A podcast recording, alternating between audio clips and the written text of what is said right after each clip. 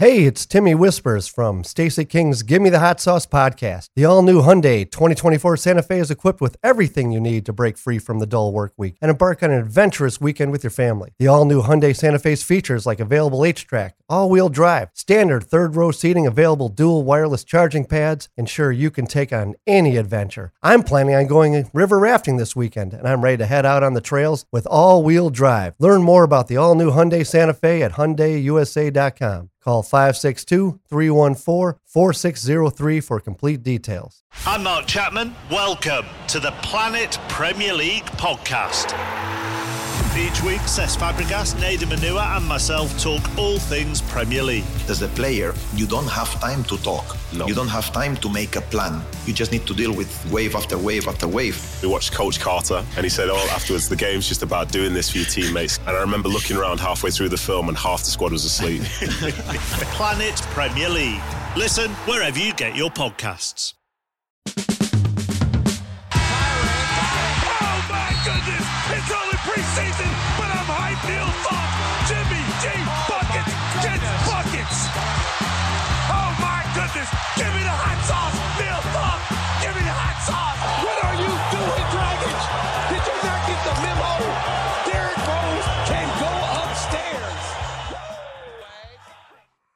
Hey, how's everybody doing? The NBA All Star break is in the books, and we are ready to go. The Bulls have 23 games left in the regular season, hoping to make a push to qualify for the play in tournament and get a shot at making that eight team playoff field. Our special guest on episode 119 of Give Me the Hot Sauce is the public address announcer at the United Center. You know him, Tim Sinclair. He was at the All Star game in Salt Lake City doing all the work over there. He's also the PA voice for the Bears, the Chicago Fire, the Fighting Illini, and he also does work on NBA 2K. So he's full service for all you fans out there. It'll be fun chatting with Tim in just a bit. Stacey, what'd you do over the All Star break? Anything fun? relaxed. Um, Yeah. Took the took the time off, trying to re, you know get recharge the batteries a little bit. I was going to jump on a plane and go with Whispers to Florida, and I decided at the last second that you know it was just going to be me and him, and uh, it just wasn't really worth the trip. oh my goodness. Oh, man. So Whispers, what, what did you end up doing down in Fort Myers? It was supposed to be a guys' weekend and everybody canceled on you. Yeah, I was just by myself. Oh, that's a sad song. All by myself. It was kind of like that. Well, Chief Little Legs came over. So All that right. out, so, That's good. yeah. Did you guys uh, shoot any videos? Uh, no, we did not. What kind of videos? No, no, no. No, it's Check- Angel Water videos. Check Talking out about- my yeah. water, Andy. Yeah, Drew the Oh. water guru. Yeah, Drew the water guru. Yeah, that could get a little weird. So We only drink angel water here in the hot sauce studios. keep Yes, we do. Yeah, absolutely. Except Stacey's drinking something else. So other than that, you know, we're doing fine.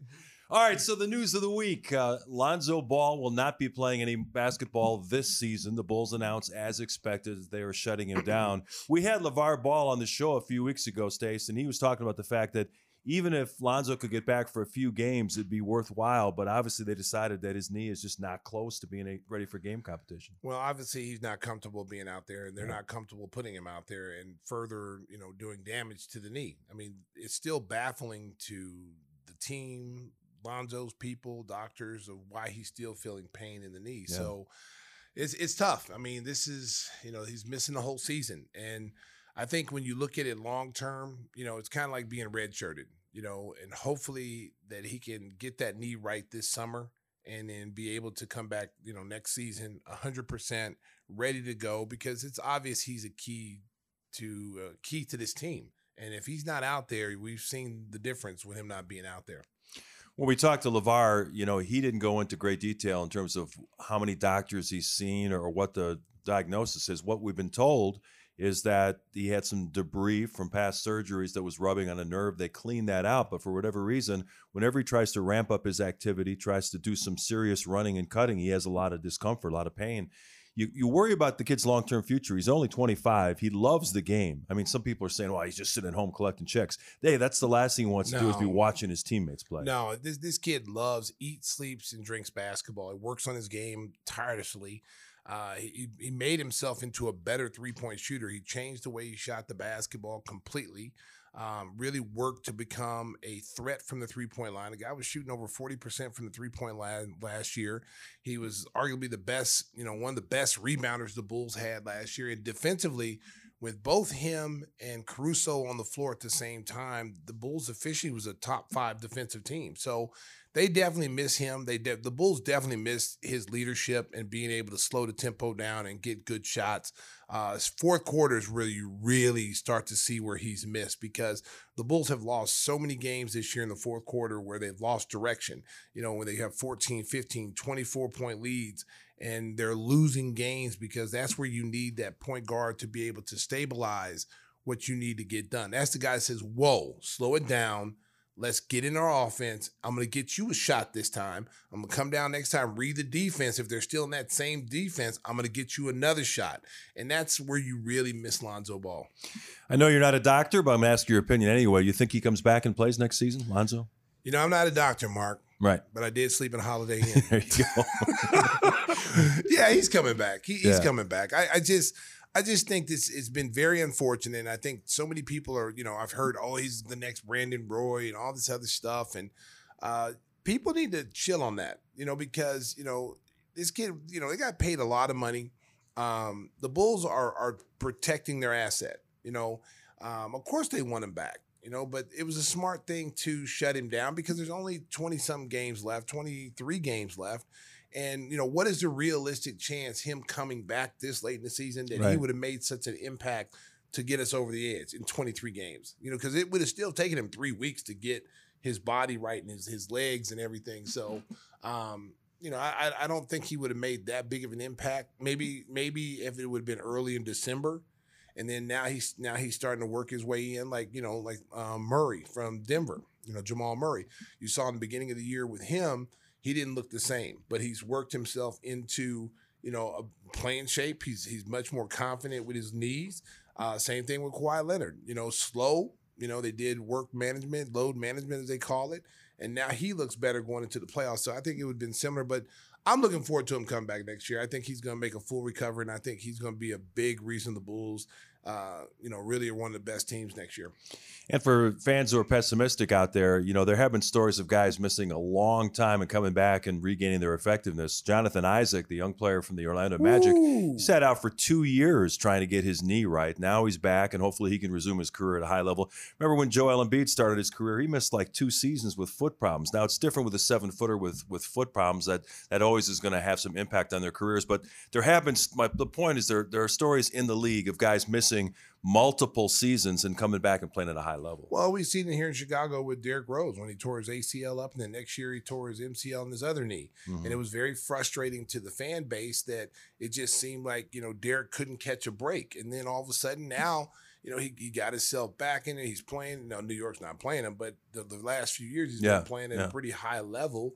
Um, it's unfortunate they're not playing him in New York, but um, he still can help a team, you know, um, especially a team that might be a playoff caliber team that's looking for guys who can come in and strengthen their bench or strengthen their point guard play. So don't close the door on Lonzo Ball. He wants to come back. He loves the game of basketball, and I, I'm pretty confident, as Stacey is, that we'll see him in training camp, ready to roll in September. So exit Lonzo Ball for the rest of the season. Enter the Chicago native Patrick Beverley, the pride of Chicago Marshall High School.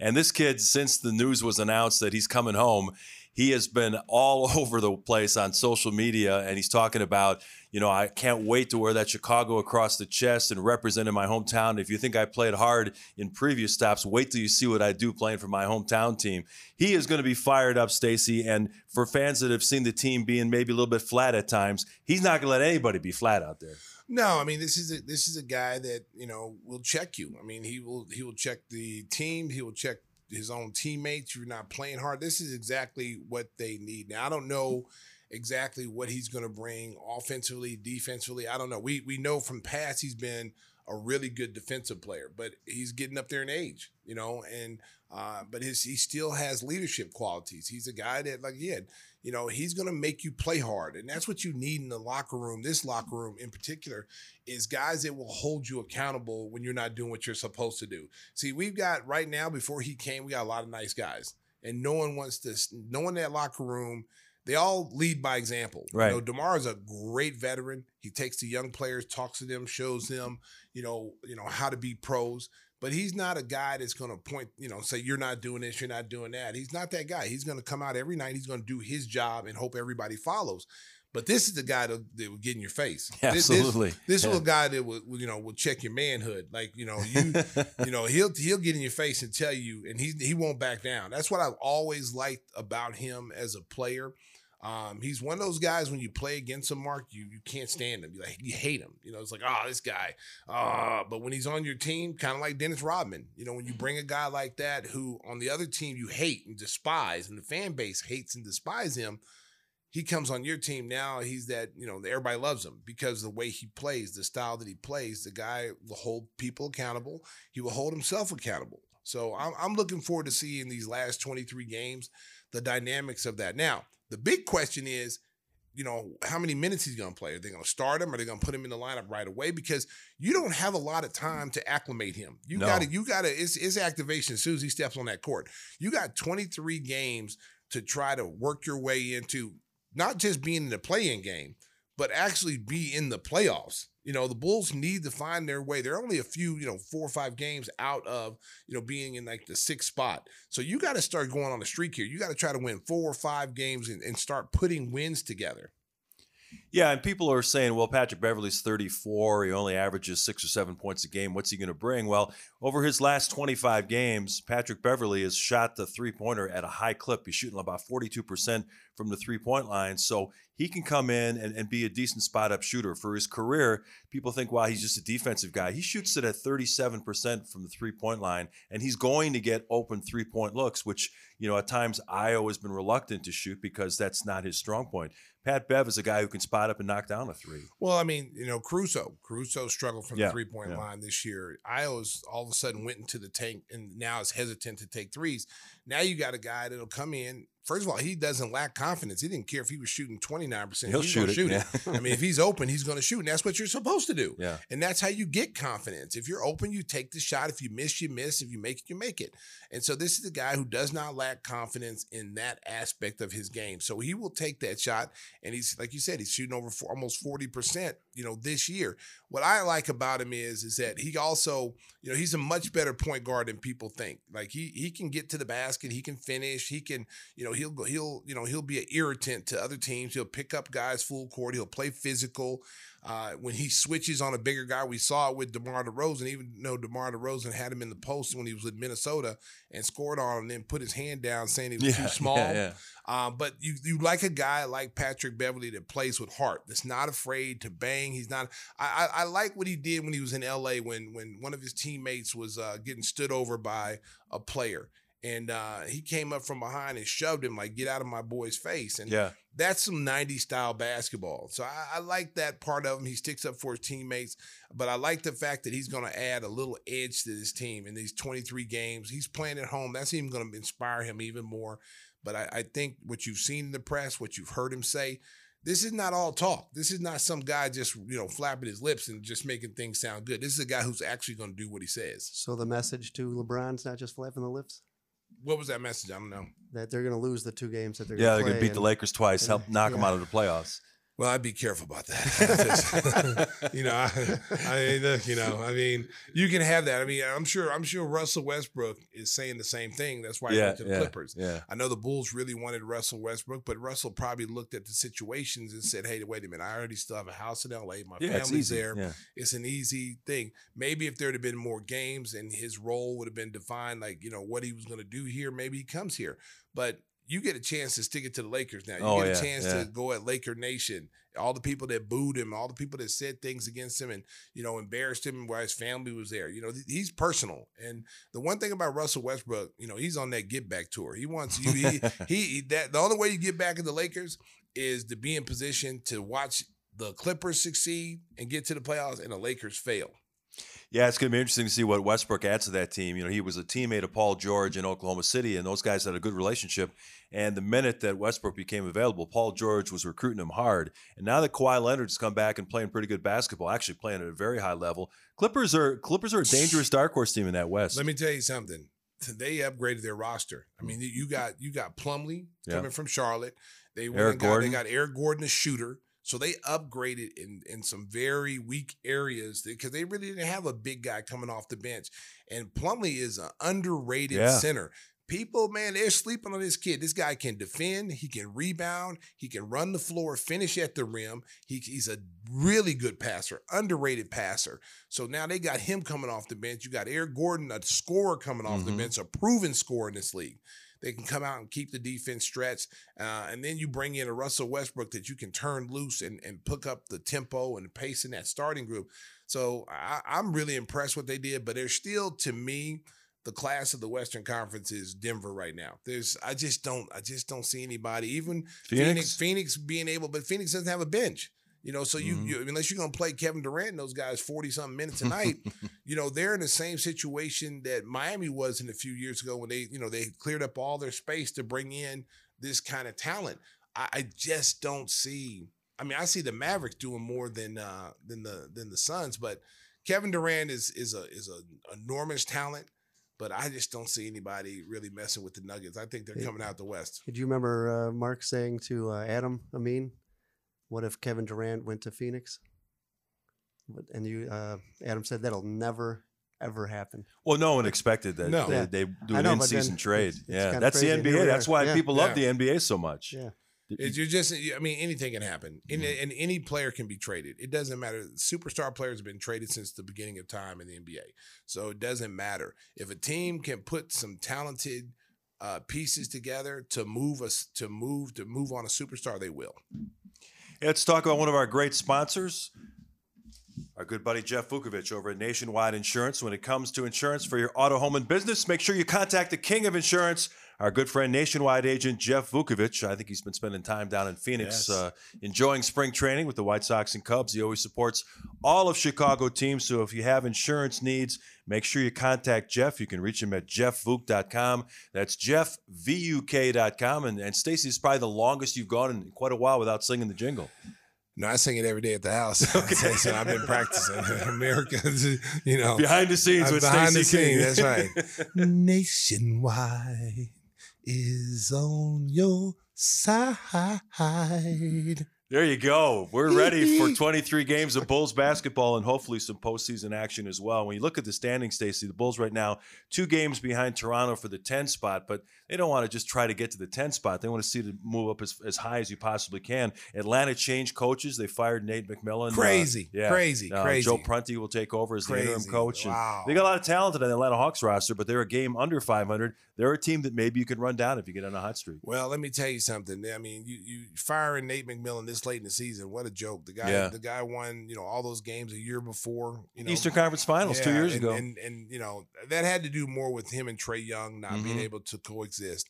And so that that's sad. But when you look at the standings right there, right now the Bulls should be looking at make that bigger again, guys. I got bad eyes. It's too far. Okay, there we go. I'm just being honest, America. so so so if you look at like from from six down, I mean, the Bulls can definitely catch these teams, but they got to go on a winning streak. That's not just Yeah. winning three games Yeah, and lose 2 Mhm. It's it's like winning four, five, six games. They can do it, but you got to lock in now, man. This is playoff basketball. Look at look at look at like the Knicks right now. Uh, you got the Bucks, who's the hottest team. They've won twelve. The Sixers have won four in a row, um, and then the Knicks have won three. And then you got the Wizards and Raptors, who the Bulls are chasing. They're winning games right now. They've put two games together. So the Bulls have got to turn it around, and they've got to start putting some team, some wins together to even make a dent. We're going to bring in Tim Sinclair, who was in all in Salt Lake City for All Star Weekend, get his thoughts on some of the things he saw, including Mac McClung winning that slam dunk Matt contest. McClung, former well- Bulls. Yeah, well, yeah, yeah, one Former game. Bulls player. oh. You know, he's a two-way guy with the Philadelphia 76ers. He's getting endorsements all over the place. So congratulations to Mac McClung. Coming up after a break, we will bring in our friend Tim Sinclair, our special guest on episode 119 of Give Me the Hot Sauce. We're back in episode 119 of Give Me the Hot Sauce. It is our pleasure to welcome in the guy that you hear at the United Center. He's got the great voice, Tim Sinclair. He's the PA announcer for the Chicago Bulls, also the Chicago Bears. The Chicago Fire. Stacey's gotten reverb going as he's listening to the show and being on it at the same time. also, the voice of uh, NBA 2K, which is which is really cool, and he's in Champaign Urbana getting ready to do the public addresses uh, announcements at State Farm Center as the Fighting Illini host Northwestern tonight. So, Tim, you are a very busy man. We appreciate you taking time for Give Me the Hot Sauce. Uh, let's start with All Star Weekend. What was that like for you being in Salt Lake City and, uh, and seeing all the festivities? Well, first of all, thanks for having us, guys. This is uh, certainly a pleasure. All Star was uh, great as usual. Everyone's different, you know. You, you, last year the game was pretty good, and the the dunk contest was terrible. This year it was kind of the other way around. I felt like the skills challenge and dunk contest were a lot of fun. The game was just so so, but the atmosphere is always incredible, and uh, you, it's kind of like old home week for people who've worked in the NBA for a few years. You see a lot of people you haven't seen in a while and then you never know when you're going to turn a corner and run into uh, uh, an NBA player or former NBA player. I was getting on the elevator in my hotel, and Allen Iverson walked out and walked around the corner. And Dr. J was there, so those things are always a lot of fun and uh, never gets old. Talk a little bit about that slam dunk contest and how electrifying it was. I mean, it caught. I, I knew about this Mac McClung. I, I, saw him in high school. I knew he was a high flyer.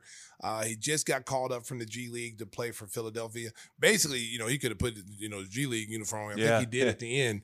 Um, but talk a little bit how how the electricity because from where I was watching it from the fans' point of view at home, it seemed like it was probably the most entertaining dunk contest we've had in a long, long time. Yeah, in, in years and years and years. Um, I think there was some anticipation because a lot of people remembered the virality of his dunks in high school and college. I called a game when he was playing for Georgetown and came and played Illinois a number of years ago and remember people even talking about it then. And so the anticipation was high and he was very, very smart to do his, in, in my opinion, his best dunk first um, and and make it. I think that was a big problem last year. There were so many misses; it just sort of sucked the air out of the room. But there was anticipation for him to to dunk, and he went over not one but two people. And then when you saw the replay and saw that he'd banged it off the backboard before doing his reverse dunk, um, it it was unreal to be close. And then watching highlights, they just got better and better. And uh, yeah, you're you're right. Best in years, and uh, every bit that you saw oozing through the television in terms of energy, uh, it was in that building for sure. It's pretty interesting after the game that uh, Mike Malone, the head coach of the Denver Nuggets, and was the uh, named the coach for the Western Conference uh, All Stars. He said that it was painful to watch that that game. You know, no defense, oh. guys just run up and down the court, dunking the ball, doing whatever they want do you think that Commissioner Silver, who's been a very proactive guy, is, is going to take a hard look at this game and maybe try to reformat it a little bit in the coming years?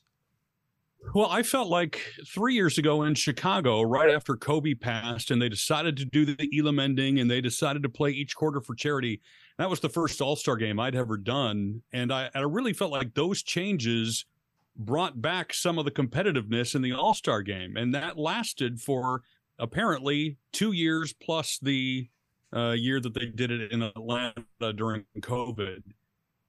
I don't know what happened this year. Guys just decided that it was going to be a layup line. Um, I, I, think the Elam ending helps. I think the playing for charity and each quarter is kind of its own game helps. But I would not be surprised if they tried to reformat it in some way, shape, or form to, to get guys to to play a little defense. Um, they did that when they completely re-envisioned the skills challenge and have made changes to that each time. And so I don't see why, you know, that wouldn't also happen for the game if people are going, eh, it's not even worth watching. It's so bad. Yeah, I, I was looking at a clip from Kobe Bryant, and you know, Kobe was talking about, you know, people said, "Why do you play so hard in these All Star games?" And he said, "I take it personal because if you're if you're considered one of the best at, at what you do, you you the competitive you know nature that comes along with it. You want to show these other guys that i'm better than you. So he always took it as a personal challenge to to play hard. And just watching that game the other day i was like man this is the kind of game you just want to turn it off. Because it was just like a glorified layup line guys. I mean so take you know Jayson Tatum scoring 55 it's kind of tainted. Because it's like well you know pretty much everybody could have scored 55 if they really, you know, would have thought about it because there was no defense. I could have scored 30 with that defense.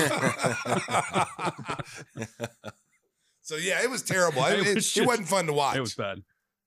Hey, let's yeah, I, and I I agree. And I now I didn't work the game. I just did the skills challenge and the dunk contest, the three point contest. So I got to kind of sit back and take it all in from the arena. And I remember saying several times to a couple of the other NBA guys who were with me, like this. This just feels different than the last few years in terms of competitiveness. And so uh, I would assume the NBA has been very proactive in trying to always make things better. And uh, if, if they're getting negative feedback toward the game, and I, I think they are, and TV ratings came out and those were down, uh, I would not at all be surprised if they tried to to make some tweaks to make next year's in Indianapolis uh, a little bit more fun. Yeah, I think it'll be a lot better next year. I think another factor was uh, because Giannis went out immediately because of the wrist injury, and LeBron didn't play the second half, and they're two of the most competitive guys, and they couldn't really rally their teams. But let's move on to talk about what's been going on at the United Center since you've arrived. Obviously, you're the voice that people hear at the United Center, and you're really uh, important in trying to get the crowd fired up. I, I know that at any job, sometimes you walk in and you're a little bit tired and, and maybe you don't have that energy. How do you get yourself fired up to make sure that that you can get the crowd at the United Center fired up on a given game? You know, I, I really feel like um, if if I have to do that, maybe I'm doing the wrong job. Um, obviously, I want the team to win. I want to be good. It's always more fun when you win. But on the flip side, I, I'm sitting center court for 40 some NBA games every year for the greatest team in the world, for the greatest fans in the world. And so to me, I don't ever want that to get old. I want to be able to walk in um, and really take in how amazing an opportunity that is. And that in and of itself kind of gets me fired up.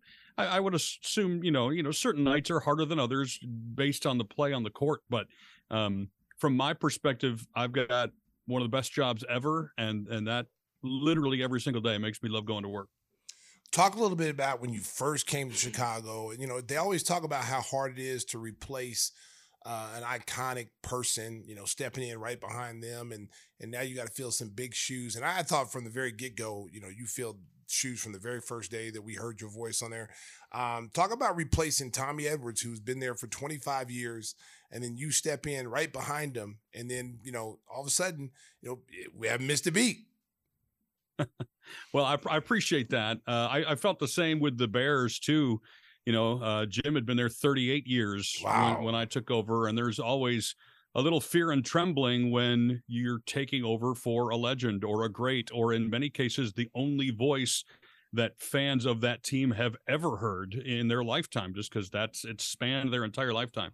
So for me, I had to go in one realizing I was hired for a reason because the team felt like I was the person for the job. And so I took some solace in that.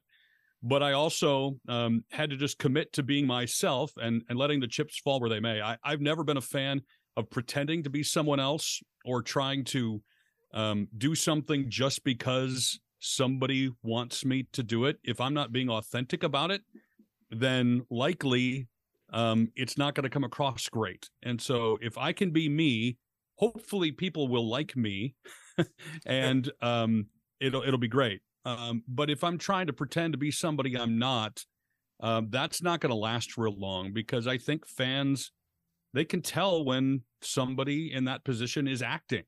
Um, I'm not always going to be turned up to 11. I'm not always going to be at the same excitement level. I'm not always going to be exactly the same because situations are different and teams are different. And, uh, you know, so I, I want to reflect what the crowd is or should be feeling in a given moment. And hopefully uh, that comes across. That's been my goal from the beginning. And um, I couldn't be more thankful for the welcome that uh, I've received from uh, players and broadcasters and, and fans alike. Speaking of different situations, uh, you have to make the uh, drive down to Champaign Urbana to call Fighting Illini basketball games. They've got a big game tonight against Northwestern, and you- you've got a different atmosphere going from the NBA, which sometimes is, is a more reserved suit, suit and tie kind of a crowd. People, uh, you know, adults just uh, entertaining clients and stuff. Now you're going into a frenzied student atmosphere. What's what's that like for you going down there working the Illinois games? Yeah, they're very different. Um, this is, I think, my eighth or ninth season now with Illinois, and Yeah, student sections are something else, especially the Orange Crush, and they sit about ten feet behind me, so I can hear them the uh, entire game. And um, it's just it's a different atmosphere, but it's it's great. Like in the NBA, you're right; it's more about glitz and glamour and entertainment and a show and some of those things. Uh, and in college, it's more about um, I think history and students and the band and the cheerleaders. It's just it's got a, a very different feel, but but I like it. Um, you know, we've got some season ticket holders who might be more like an NBA fan who tend to stay in their seats more often than not. Um, but you've got thousands and thousands of screaming Orange Crush fans who literally don't let up from you know tip to the final buzzer, and it it makes it a different kind of fun I don't know how else to describe it other than that. But uh, man, I, I cherish those games that uh, I get to do, and uh, ideally, I don't have to miss too many. There are some some overlaps every once in a while, but uh, I try to make every single one I, I'm able to. You've seen a lot of games: football, baseball, basketball. Talk a little bit about what's one of the most special things that you've seen uh, at any of the levels as a as an announcer, as a as a you know play by play guy, just or anything. Just watch like I like people say well, the most iconic thing is the Michael Jordan shot on Cleveland. You know, the guy who was there probably like, wow, that was the greatest thing. What has been the greatest thing that you've seen, whether it be college or NBA or NFL? Um, I would say, gosh, it's it's. I, I mean, I this just this last year Justin Fields running for 170 some yards and breaking the all time record in a game for uh, rushing yards by a quarterback. You don't see NFL history very often, so that that's probably on my list. Uh, I do a lot of soccer, and uh, a few years ago, um, Lionel Messi came with Argentina to play at Soldier Field, and he had been injured, but of course, 60,000 people were in the stands specifically to see him, and he didn't start. Everybody was very disappointed. And then in the 60th minute, he got off the bench and checked into the game. And of course, everybody goes crazy. And in the next 25 minutes, goes on to score three goals. Oh wow! it was it was some of the most brilliant soccer I have ever seen. Uh, you know, you were watching not only a legend, but you know, most people would say one of the best, if not the best, to ever play the game. And that sticks with me uh, for sure. The other thing I'll mention is it's not really a game, but it was halftime of last year's All Star game when they recognized the 75 greatest NBA players yeah. of all time. And I got to be the voice of that uh, on TNT. And that, man, especially introducing Michael at the end, uh, I'd never introduced him up till that point, and getting a chance to do that um, will will be at number one on my list for a very long time. Well, speaking of uh, being one of the best in the game, you know you've made it big when your voice is on a video game. You're involved in NBA 2K. Tell us how that all came about and what is the workload involved because they've got to be prepared for so many different eventualities. How much man hours did you put in to try to make that project go? Yeah, 2K really decided to be uh, inventive, and and they they made every arena look like the home arena, and then they decided we want to make it sound like the home arena, and so they reached out to some of the PA guys and said, "Hey, can can you help us record everything that you would do in a game to make this sound like a Bulls home game. And so uh, I think two years ago was my first time out there, and and that that was the big one because you have to literally get everything recorded um, all those possibilities right? So we would we would sit there you have to get every jersey number every potential height you had to get every potential um, position name all of those things and i would uh, we sat in there and would do zero zero one one oh no. two, two wow. all the way to 150 because you had to have a, an up sound for one score and a down sound for the other score, and it could be any score. Oh, and then oh, you had no. to do a six foot guard, a six one guard, a six two guard, a six like all oh, the way wow. through all the heights from five feet to eight feet because you can create anything you want. and and then because in 2K you can trade oh, players sure. to any team, it wasn't just like I had to do Zach LaVine and DeMar DeRozan for the Bulls and be excited, and, and that was it.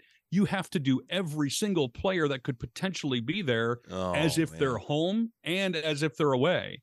So Um, yeah, after six days of recording, um, I was tired, and now the last two times I've been back has been like three to three and a half days of catching all the stuff that is new in the game. But it's an experience of a lifetime for sure. It's like let me renegotiate my contract. I'm not getting paid enough to do this. Man, that's a lot of work. That's a lot of work. Do you actually play the game? Uh, you know, I I have a little bit. My sons, I've got a 14 and a 15 year old son. They both uh, love the game and play a lot, so I get to see and hear the results of the work. uh, but I'm I'm no good, so I don't play.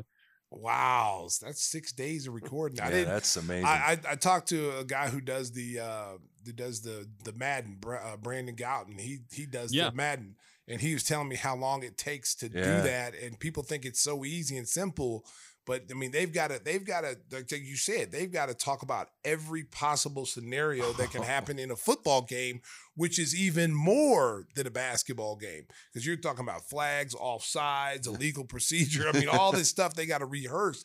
And he Yep. said it's crazy.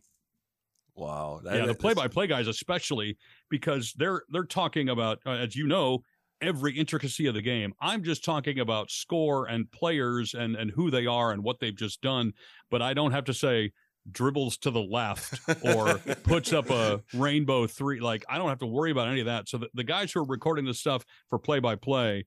I can't even imagine how much work that is. My voice was gassed after doing just my part. So now I know, like for for me and Adam, you know, we we are concerned about our voices sometimes. Sometimes you get if you catch a cold, your voice you know changes, and you got to you know you got to take all these precautions to to make sure your voice is where it's supposed to be. Now, do you have to do the same thing doing what you do? Yeah, for sure. Um, I, I do think in public address, uh, I can push through it a little bit more than I could if I was doing TV or radio because you're supposed to be more personality based on TV or radio. And so it can be more noticeable if you have a cold because that can come through. Whereas in public address, I can kind of force through that a little bit and it's not as uh, immediately noticeable. But I'll, I, I do have times where I get a cold or a sore throat or a runny nose, and you've got to just uh, drink tea and take it easy and, um, you know, hope for the best. I thankfully, knock on wood, have never missed a game due to illness um, or not having a voice. And so I, I plan on continuing uh, along that route if at all possible. All right, Whispers, what do you got? You got any research uh, for our special guest? Well, there wasn't a whole lot out there, but uh, first, first of all, Tim, uh, sorry about that loss tonight in, in Illinois. Um, Oh, Oh, he's a big Northwestern huh? guy. All right. yeah, so Fair enough. Um, but yeah, you were talking about earlier about getting the crowd excited, even whether they're winning or losing or anything like that. But then you had that unique experience of having to call touchdowns in Soldier Field without a single person in the stands. What, what was that like? Uh, honestly, football was the I called 110 straight games without a single fan because I was in the NBA bubble and did and the WNBA bubble, so did 60 games there. Then did football, soccer, uh, Bulls, and Illini all full seasons without without fans. Uh, but but the Bears was the hardest because in an open air stadium you can see all 60,000 empty seats, uh, and there's no way to cover that. It's just me and 22 football players, um, and they couldn't pipe in uh, a rising and falling crowd sound like they could in soccer and the NBA. The NFL wouldn't allow it in stadium, so it was it was very awkward. Um, but my job in that respect was to do it for television and to do it for the players to try to make the situation feel as normal as possible. And so I had to just have that in my head of I'm trying to give the players and the officials the information they need to give them energy, even though there aren't fans in the building, and to make it sound on television like they're watching a game with 60,000 people rather than with zero. Um, so it was weird, especially for my first year. I'd never done NFL before. And so my first year was completely uh, crowdless, but um, uh, we got through it, and I'm very, very glad fans are back. People who work uh, professional sports always have some stories about uh, travel nightmares. You're trying to do NFL, NBA, MLS, dra- traveling from here and there. You got any stories about uh, almost not making it to a game because of weather conditions or other issues? I've had a few that I have cut close. It hasn't necessarily been weather, but um, you know, two games in the same day where I'm in Champaign for an early Illinois game at you know noon or one, and then I've got a Bulls game I've got to be at. So the Illinois game goes long, and then you get in the car and you hit traffic. So that Yeah. has happened. But I think the most exhausting one I've had um, was this past December. I did the Big Ten football championship game in Indianapolis, so uh, Michigan and Purdue, and that game didn't get over until like twelve thirty. Um, Wow. and my spotter and I got in the car by about one o'clock and drove from Indianapolis to Chicago to do Bears Packers at noon. and so we had very little sleep, um, a whole lot of time on the road. We were already exhausted from the Big Ten championship game.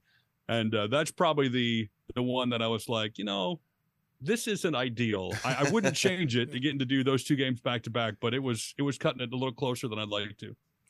Give us give our listeners a little a little taste of what you know growing up you know some people want to be you know football players basketball players. Tell us a little bit. Did you growing up was this something you envisioned that you want to do? Did you were you one of those guys that you had a deep voice as a baby? You know you'd be like Hey, mom, can you give me some milk? you know i mean did you have that voice where your mom goes i think he's going to be a pa guy. So tell us a little bit how you got into it and and what was your direction getting into this the field we're in now Well, I will say, I don't know about the deep voice, but my mom did always say uh, that my brain never had a thought that my mouth couldn't use.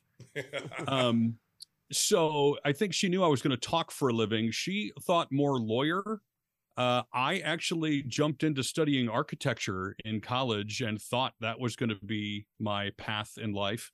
And then uh, about a semester or two in, I realized I needed a little spending money, and I happened to know somebody who worked at a local radio station. I just said, "Hey, do, do you need any help?" And whether it was brilliance or idiocy, I'm not sure. But he said, "Hey, do you want to be on the air?" And I went, "All right."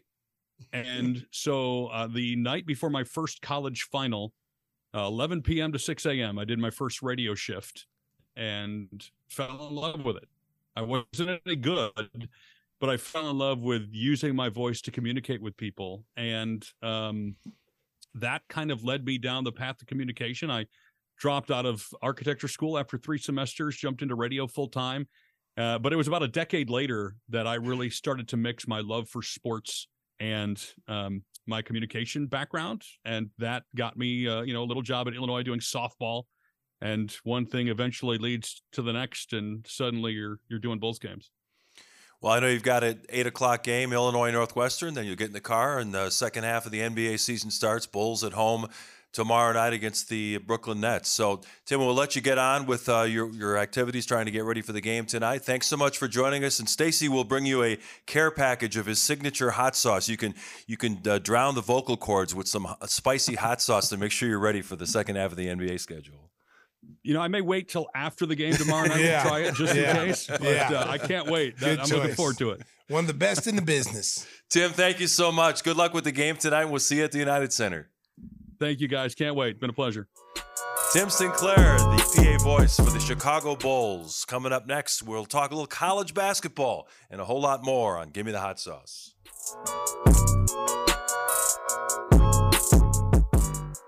We had a lot of fun talking with Tim Sinclair. He's looking forward to sampling some of Stacey's signature hot sauce. And we haven't heard from our buddy Christopher Walken for a while. So, Chris, tell the folks how they can get their own bottles of Give Me the Hot Sauce. Well, we got some news. Stacy, All you want to tell them the news? what what, what is the news What's the news, Chris? Where the sauce is going to be.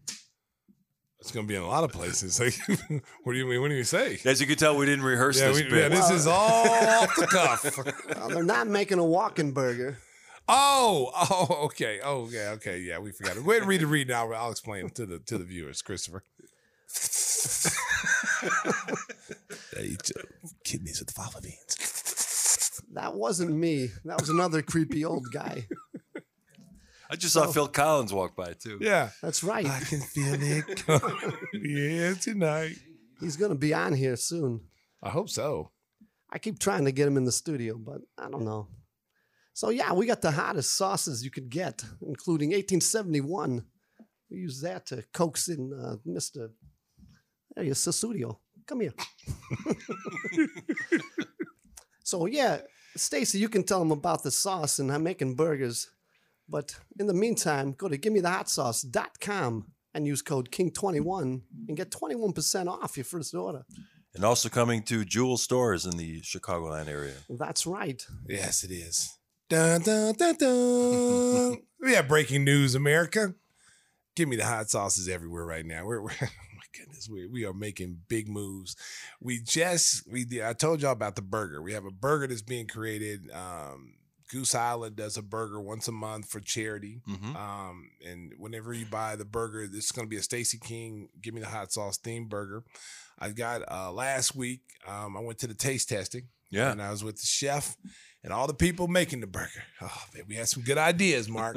some some didn't make it.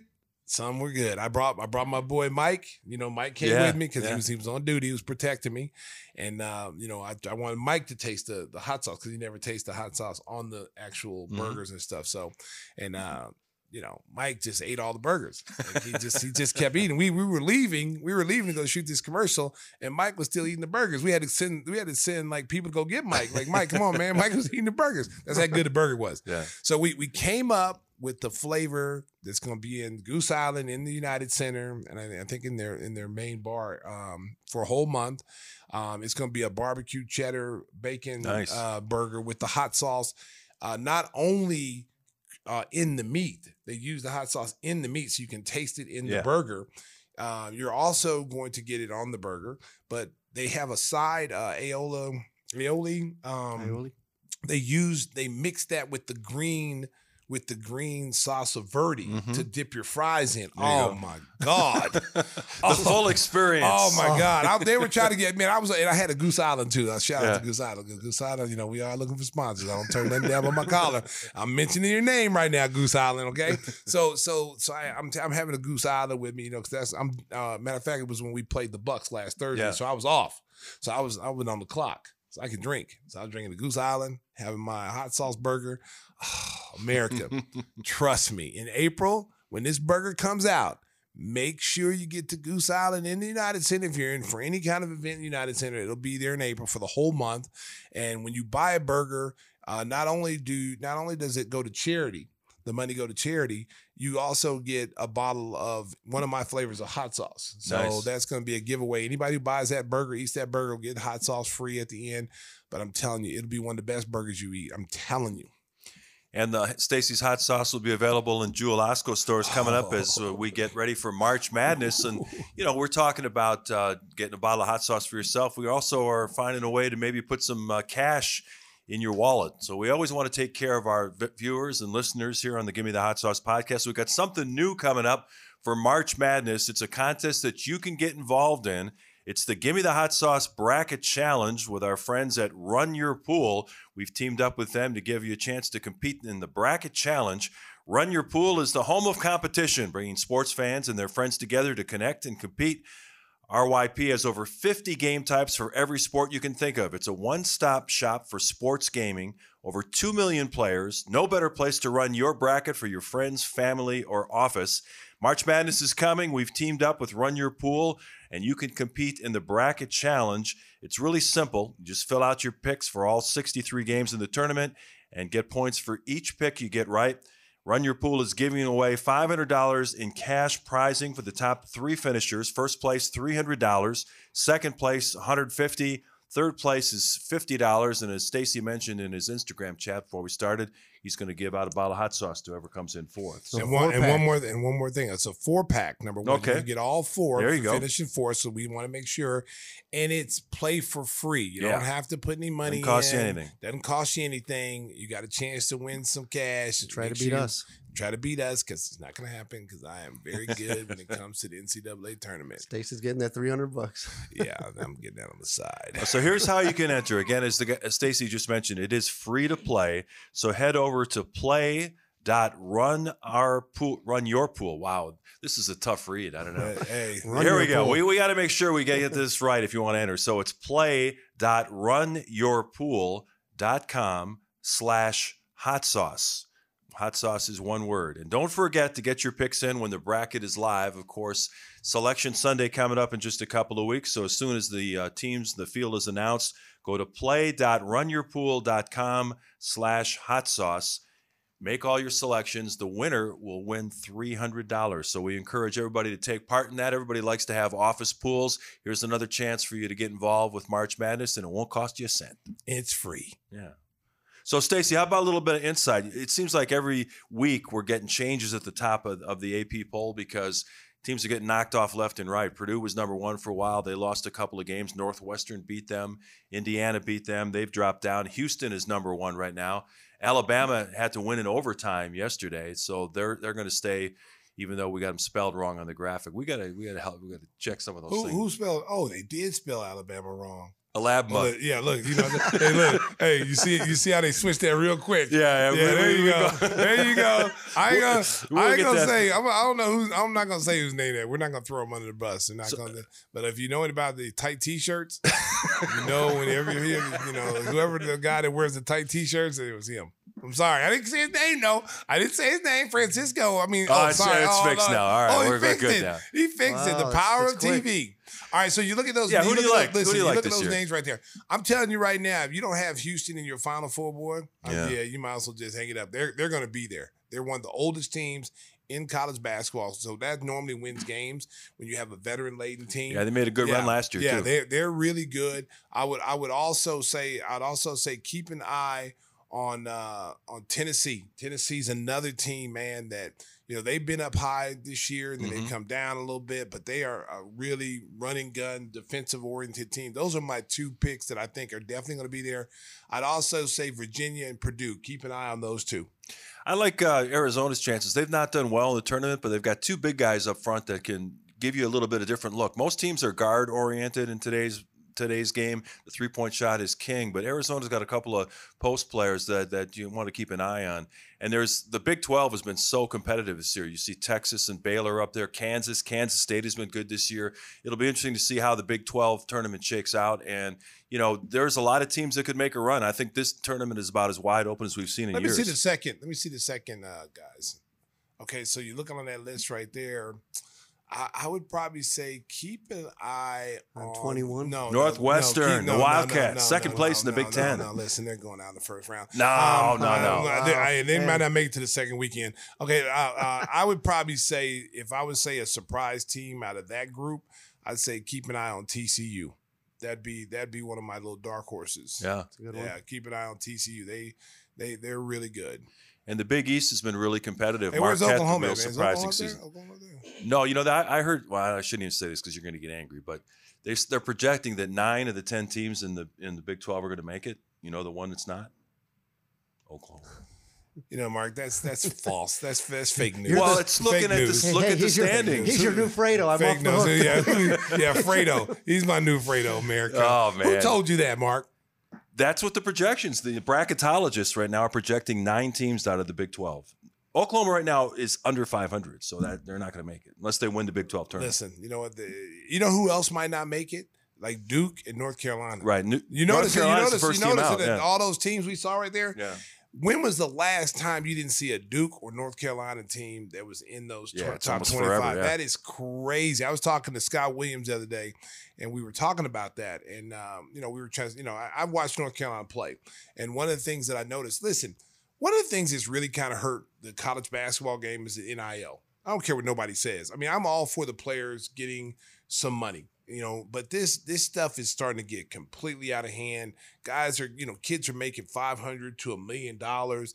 What is the incentive for those guys to to come in and play hard every night? You know, it used to be when guys weren't getting paid, they were trying to, you know, they were trying to, you know, play hard to get to the NFL. They were playing hard to get to the NBA. Now you got kids that, you know, making damn near a million dollars. They're driving big cars in school. It causes jealousy amongst the rest of the team because there's other guys who don't get that. So you're calling, causing a lot of envy and jealousy there. So when you go into the tournament or you go into a season like North Carolina, you have guys that are making a lot of money and guys who are not, and Yeah. it causes dissension on the team. And then, you know, all of a sudden now you've got anarchy and teams who are, are supposed to be really good are not playing well together as a team because I believe it's NIL. They they need to they need to doctrine and, and get that under control because what you've done now is basically said, hey, you know, the thing they guarded against for so many years in NCAA about the boosters and stuff. All you've done now is just open the door uh, and, and let the boosters in now. And whoever's got the hot, the most money can pay the most. Whatever school has the the most uh, boosters can, you know, really kind of get the the best players. So, Whispers, you got any advice for the folks uh, besides Northwestern? You got any teams you like? Uh, no, I'm, I'm with him. TCU, I like is a dark horse. I also think Creighton. They had a they had a kid injured, right? That now is back. Is that who I'm thinking of? I'll have to get research that. Yeah, I think- I Yeah, think I know they that's lost to Marquette the other day. Yeah, but they're getting a kid back that could make a difference. Or something that I just read about that. So Yeah, there's a lot of conferences that have been really bunched up. A lot of competitive uh, leagues right now. So we'll see how the conference tournaments shake up, and we'll we'll continue to update this over the next couple of weeks before the selection Sunday arrives. But the thing that you need to know is that we got a contest coming up. The Give Me the Hot Sauce Bracket Challenge. Go to play.runyourpool.com slash hot sauce and fill out your bracket and you have a chance possibly to, to win some and cash. right beforehand, we're gonna have to expose our picks. Expose what? Our picks. Oh, okay, our picks. All right. Our I, didn't know, I didn't know where you were going Well, well, with they, that. they can see it. on Yeah, the- oh wow! Expose ourselves. Oh Lord! Goodness. The uh, so yeah, you'll see me on there as T Whispers. All right. So um, yeah, Oh, you already because created the name. they got to look at it and figure out how to beat us. Oh, okay, There's a lot of strategy involved. Right. okay. What is Three that? hundred dollars. What is though. I'm You better keeping sign that? up. It's free. a lot of keep that money. sauce. Hey, it's time for the Biggers this week. What are we watching on television? Sponsored by Biggers Mazda, their new sizzling Elgin location at Randall Road is the biggest Mazda store in Illinois. Biggers is offering a bottle of Stacey's signature hot sauce. It's everywhere with first test drives of new No, or no, pre-owned vehicles. Your choice, everything from the coolest SUVs to the stunning Miata. So make sure to join the fun Miata. at 2100 Randall Road in Elgin. That's Biggers Mazda. Tell our buddy Jim Lecter that the hot sauce crew sent you over for a test drive. And you want your bottle of hot sauce. Yeah, just for that reason, go over there and test drive a car. All right, I'm, I'm gonna I'm gonna start off what we're watching because I gotta I gotta help people because go ahead. sometimes you know you see the Academy Award nominations and you think I gotta check that movie out. It must be really good if it was nominated for an Academy Award. Well, I'm here to tell you, The Banshees of Inisherin is one of the worst movies I have ever seen in my entire life. You know, I, I after the first few minutes, you know, a lot of times. You know, you think I'm gonna walk out of the theater, I'm gonna turn this off. But my personality is once I start watching a movie, I almost have to finish it. So I put myself through two hours of misery. This thing is just horrible. It's about these two guys uh, live on an island off the Irish coast, and one guy decides they, they used to go to the pub every day and they were buddies, and one guy just decided out of nowhere that he doesn't want to be friends with this guy anymore and just completely shuts off communications with it. The rest of the movie is just how their lives just just crumble because because of their adversity against each other. Guy's cutting off his fingers. It's just just one of the worst movies you've ever seen. So do not, please, do not watch this. Was film. it worse than Battlefield Earth? I didn't see Battlefield Earth, but but this is really bad. So that's your I'm, benchmark. I'm calling now. people off. Yeah. Wow, that's uh I, I could tell you from the preview. If you just asked me, I'd have told you that it sucked. I mean, I like Brendan Gleeson and Yeah. I, I like him. I like him as an actor. Um, but I, I just felt like even him as a good actor was not going to save this There's movie. nothing they, to save. Because you know, you know when they show the previews, normally that's like the best of the movie. You know what I'm saying? That's how they hook you. You know, that's Yeah. how they hook you to come in. Like, oh my god, we gotta go see this movie. And then you get in there. It's kind of like George of the Jungle. I remember, I remember taking my kids to George Yeah. of the Jungle, the the live version with Yeah, Brendan. Gleeson. And I, you know, my child, my kids were like little guys, you know, so I'm like, they want to go see it. So I'm taking them to go see the movie. First minute of the movie, I'm like, are you kidding me? Like, this is the worst Yeah. kids movie ever. And then, like, I told my kids, like, hey, listen, guys, I'm just gonna go get some popcorn. I'll be right And back. I might be back in two Yeah, hours. I, I left them in there. I left them in there. I, I sat outside the theater, man, and just ate some popcorn. And I got them some popcorn. I brought it back in and I said, hey, I got to take this call. I'll be right back. Yeah. I did not watch that movie. It was awful. And even my son now who's like 30. It's like, yeah, dad, that movie. Remember that George of the Jungle movie? That was awful. I don't even know why you took us there. so you little grateful bastard. Hey, you can't get that time back. no. so Gone. so Whispers is going to tell us about an inspiring film he saw on, on the plane. I didn't even know it was old. Yeah. Oh man. Prisoners. Prisoners. Not, nice uplifting stories Yeah. we've got for the folks Yeah, this week. Yeah. Yeah, about a, two kids that get kidnapped. and- Oh, that sounds like a lot of way, fun. way to intense. bring down the mood, Tim. Yeah, it's just, Two six year olds get kidnapped. Yes. Way to bring it down, Tim. uh, yeah, Did you enjoy the film? I was really enjoying it. It was a wild ride, but I was I was sweating. My Yeah. back was all cramped up. I'm on an airplane. Oh man. Just completely miserable. Like, why did I put this on? and people probably Just thought you had like some kind of sickness or something. They're like, "Is this dude got COVID? Like What's he's just starting to this? No, the guy- sweating. The guy next to me is like, I can't stop looking at your screen. I watched that before. He goes, it's crazy. It's intense. And uh, Yeah. I'm like, I've never Yeah, even he heard was of probably thought huge you had porn playing. He's like, listen, is this guy got? Wait a minute, is that Kendra Lust? Let me see. Well, I had that on first. no, but seriously, he thought it was a new movie. It's an old movie. I had, I had. How to can you enli- tell? Hugh I Jackman had- looks yeah, the same. Terrence I, I- Howard I looks had the to enlighten the Mark. This was an old movie. Yeah. and Viola uh, Davis. Yeah, it was. It was a good movie. A lot of good actors and Jake actresses Gyllenhaal. in this all the movie. same. And it was. It was. Um, you know, they had the one kid, the the creepy dude, Paul. Um, God, Paul. He's like Jeffrey Dahmer. Oh man, he's creepy. There's every movie he's done is creepy. He did that movie There Will Be Blood with um um when he, when he was Paul like a- Dano. yeah, yeah, Paul Dano, that's his name. Just a creepy guy. And I think he's in in Batman in uh in the new Batman with um he plays uh he plays like uh, well I think he's to play the Joker because he was in the he was in the prison he was in the prison when when the yeah he was yeah so when Batman went into the prison to talk to him he was behind the scenes and he was the one killing everybody. They found out you know who it was and it was that I'm sorry if you didn't see Batman uh what's the name of that Batman movie? The Batman? Is that the name of it? The the Batman. Batman? Damn that was basic. There's like three Batman four or five Batmans. Are you serious? It was that Batman Robert Pattinson was the Batman, which was cool. I thought it was. I thought it was one of the best ones. Um, but yeah, Paul Dano's just creepy, man. There will be blood. He was in there. Uh, look up who the actor was. Jeffrey Day Lewis. That's I think is his name. Jeffrey Day Lewis was the uh, the actor, and he was he was like a uh, the Dano character was a preacher. Oh man, it was he was creepy in that movie. I was so I was so glad that, that he got beat down. Daniel Day Lewis. Yes. What did I say? Real. Jeffrey. Okay. oh, Okay. Way to correct me on that, guys. So Sta- Daniel Day. So Stacey, you've got something good for people to watch. Yeah. right? Oh, I'm telling y'all something. Yeah, help us America. out. America. Put mine up on the screen, people. Okay, there we go, right there. I want to dance with somebody, Whitney Houston. I want to be a go. freak with somebody. Uplifting. Yeah. Oh, it was awesome. It was awesome. It was, I mean, listen, man. I just you forget how talented oh, Whitney Oh, yeah. Houston was until you hear her music. I, I said the same thing about Rihanna at the Super Bowl. You didn't you kind of forget how many hit songs she had, and then she starts playing them in the Super Bowl. You're like, man, I forgot about that Yeah. my yeah. umbrella, you know, that kind of stuff.